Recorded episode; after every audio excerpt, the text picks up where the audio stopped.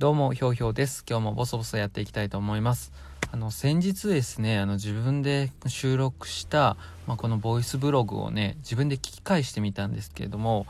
あの滑舌があの悪すぎてあのちょっとびっくりしちゃいましたね、自分で。まあ、自分でも滑舌が悪いっていう自覚はあったんだけど、なかなか自分がこう話したこととかを自分で聞き返すことってないじゃないですか。でだからこんなに滑舌悪いんだと思ってあのすごく反省しました。ちょっと今日から少しだけあのはっきり滑舌よく話していきたいと思います。いやー本当に滑舌が悪いのと、あと口ず口癖あのちょっととかなんかとかもうなんかすごい多く言ってて、なんか気になりだしちゃうとすごいあの回数数えちゃうじゃん。あ、そんな人いないかな僕だけですか。僕ずっとあの先生がえーっていう時のあのえーの回数数えちゃったりとかあのしちゃうタイプだったんですけど、なんか気になりだしちゃうとね気になっちゃうじゃないですか。だからできるだけそういうのもあのちょっと気をつけながら少しずつ改善していきたいと思いますんで、今後もお付き合いいただければ嬉しいです。あの滑舌の話でいうとね、あの僕ちょっと思い出したんですけれども、あの以前妻さんとねふたりであの駅まで歩こうみたいな感じで東京のね、まあとある場所に行って、ちょっと駅まで距離があったんですけどふたりで歩いていこうっていうことになったんですよ。で僕たち歩くの好きでねよく歩くんですけどふたりでで歩いてた場所が浅草橋っていうねあの、まあ、地名ね場所だったんですよ。まあ知ってる人もいるかと思うんですけれども、で浅草橋を歩いてたから僕何の気なしにその地名をこう妻さんに浅草橋ってなんか言ったんですよね。でそしたら妻さんがあの僕が放った浅草橋に対してえ鼻くそダッシュって言ったんですよ。ですごい衝撃でよくあのだって鼻くそダッシュってで成人男性が道を歩いてて言わないじゃないですか。なんだけど、まあ、そういうふうに聞こえたと。でそういうふうに仮に聞こえたとしてもそんなこと言うわけないから、そこはちょっとあのもうちょっと考えてほしいなと思うんですよね。なんで、まあ、このエピソードから僕はいまだにねこの妻さんがちょっとあ悪かったなと思うんですけれども、ただ僕のね滑舌が悪いということについてももう疑いようのない事実ですんで、まあそういうことって結構多々あるんですよ僕だ僕は。なんであのちょっと気をつけていきたいなと思います。まあ、滑舌の話はここまで。ちょっと昨日あったね出来事をちょっと話していこうかなと思うんですけど、けどもあの僕が住んでいる地域っていうのは結構外国人観光客の方が多いんですよね。で、えっと、昨日ね、あの仕事帰りに、まあ、仕事帰りっていうのは半日仕事だったのね、昨日日曜日で。で、お昼にちょっと家に帰ろうかなと思ってたら、あの道で外国人の、あの夫婦、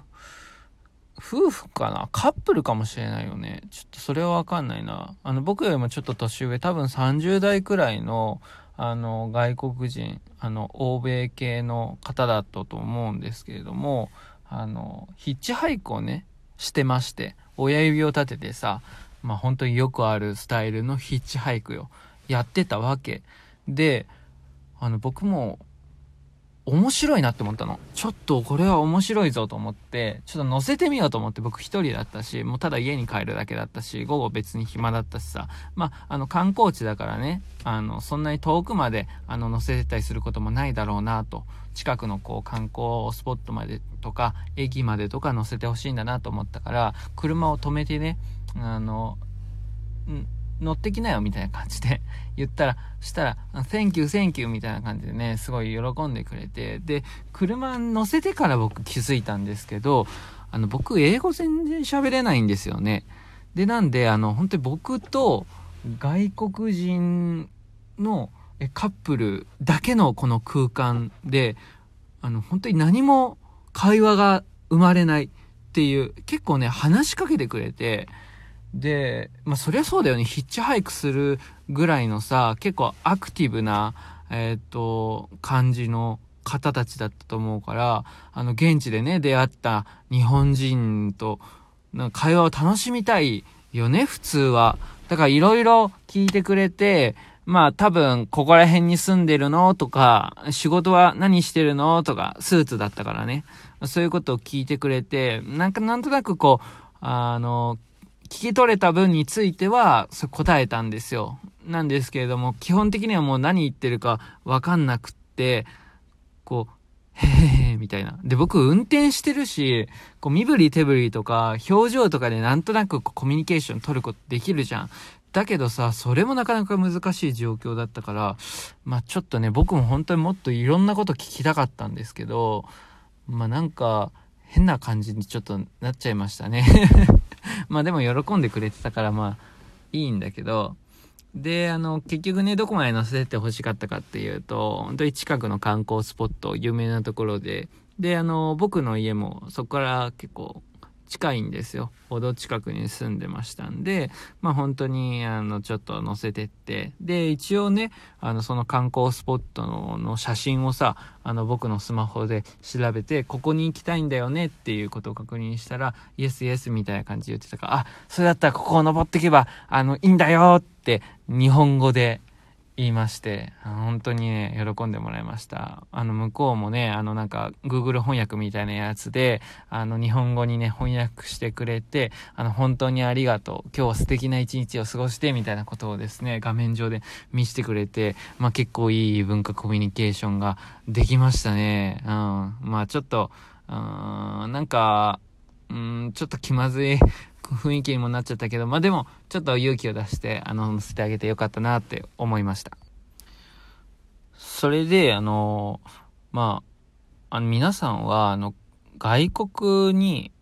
観光とか旅行とか結構行きますか？僕は何回かですね、大学の時にあの一人でノリであのロンドンに行ってみようみたいな感じで一人でロンドンに行ったことがあって、でその時はね、あの英語をやっぱり喋れないんですよね。だから非常にあの困りました。あの本当に行ってね、行ってから気づいたぐらいの感じですよ。あ、英語喋れねえんだったみたいな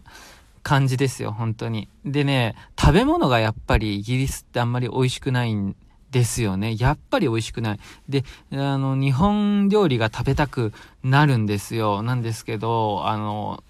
そういうのもあんまりなくて、で、あのコンビニみたいなところに行ったらね、あのカップラーメン売ってたんですよ。あの辛ラーメンっていう、まあ韓国のラーメンなんだけど、まあ日本の食べ物ではないけれども、あのまあ普段食べてる感じの食べ物、まあそのロンドンにある食べ物だとちょっと違うタイプの食べ物、あ、これ食べたいと思ってね、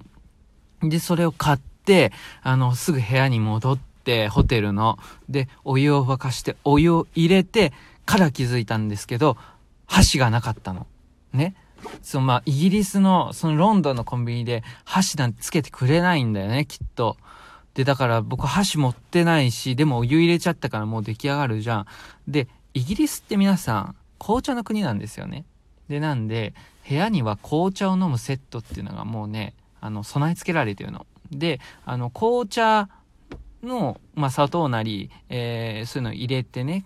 えっと、クリームなり入れて、かき混ぜるマドラー、これあるんですよね。それで食べるしかないよね。だからそれ食べました。あ、あのー、美味しかったですね。うん。いい思い出。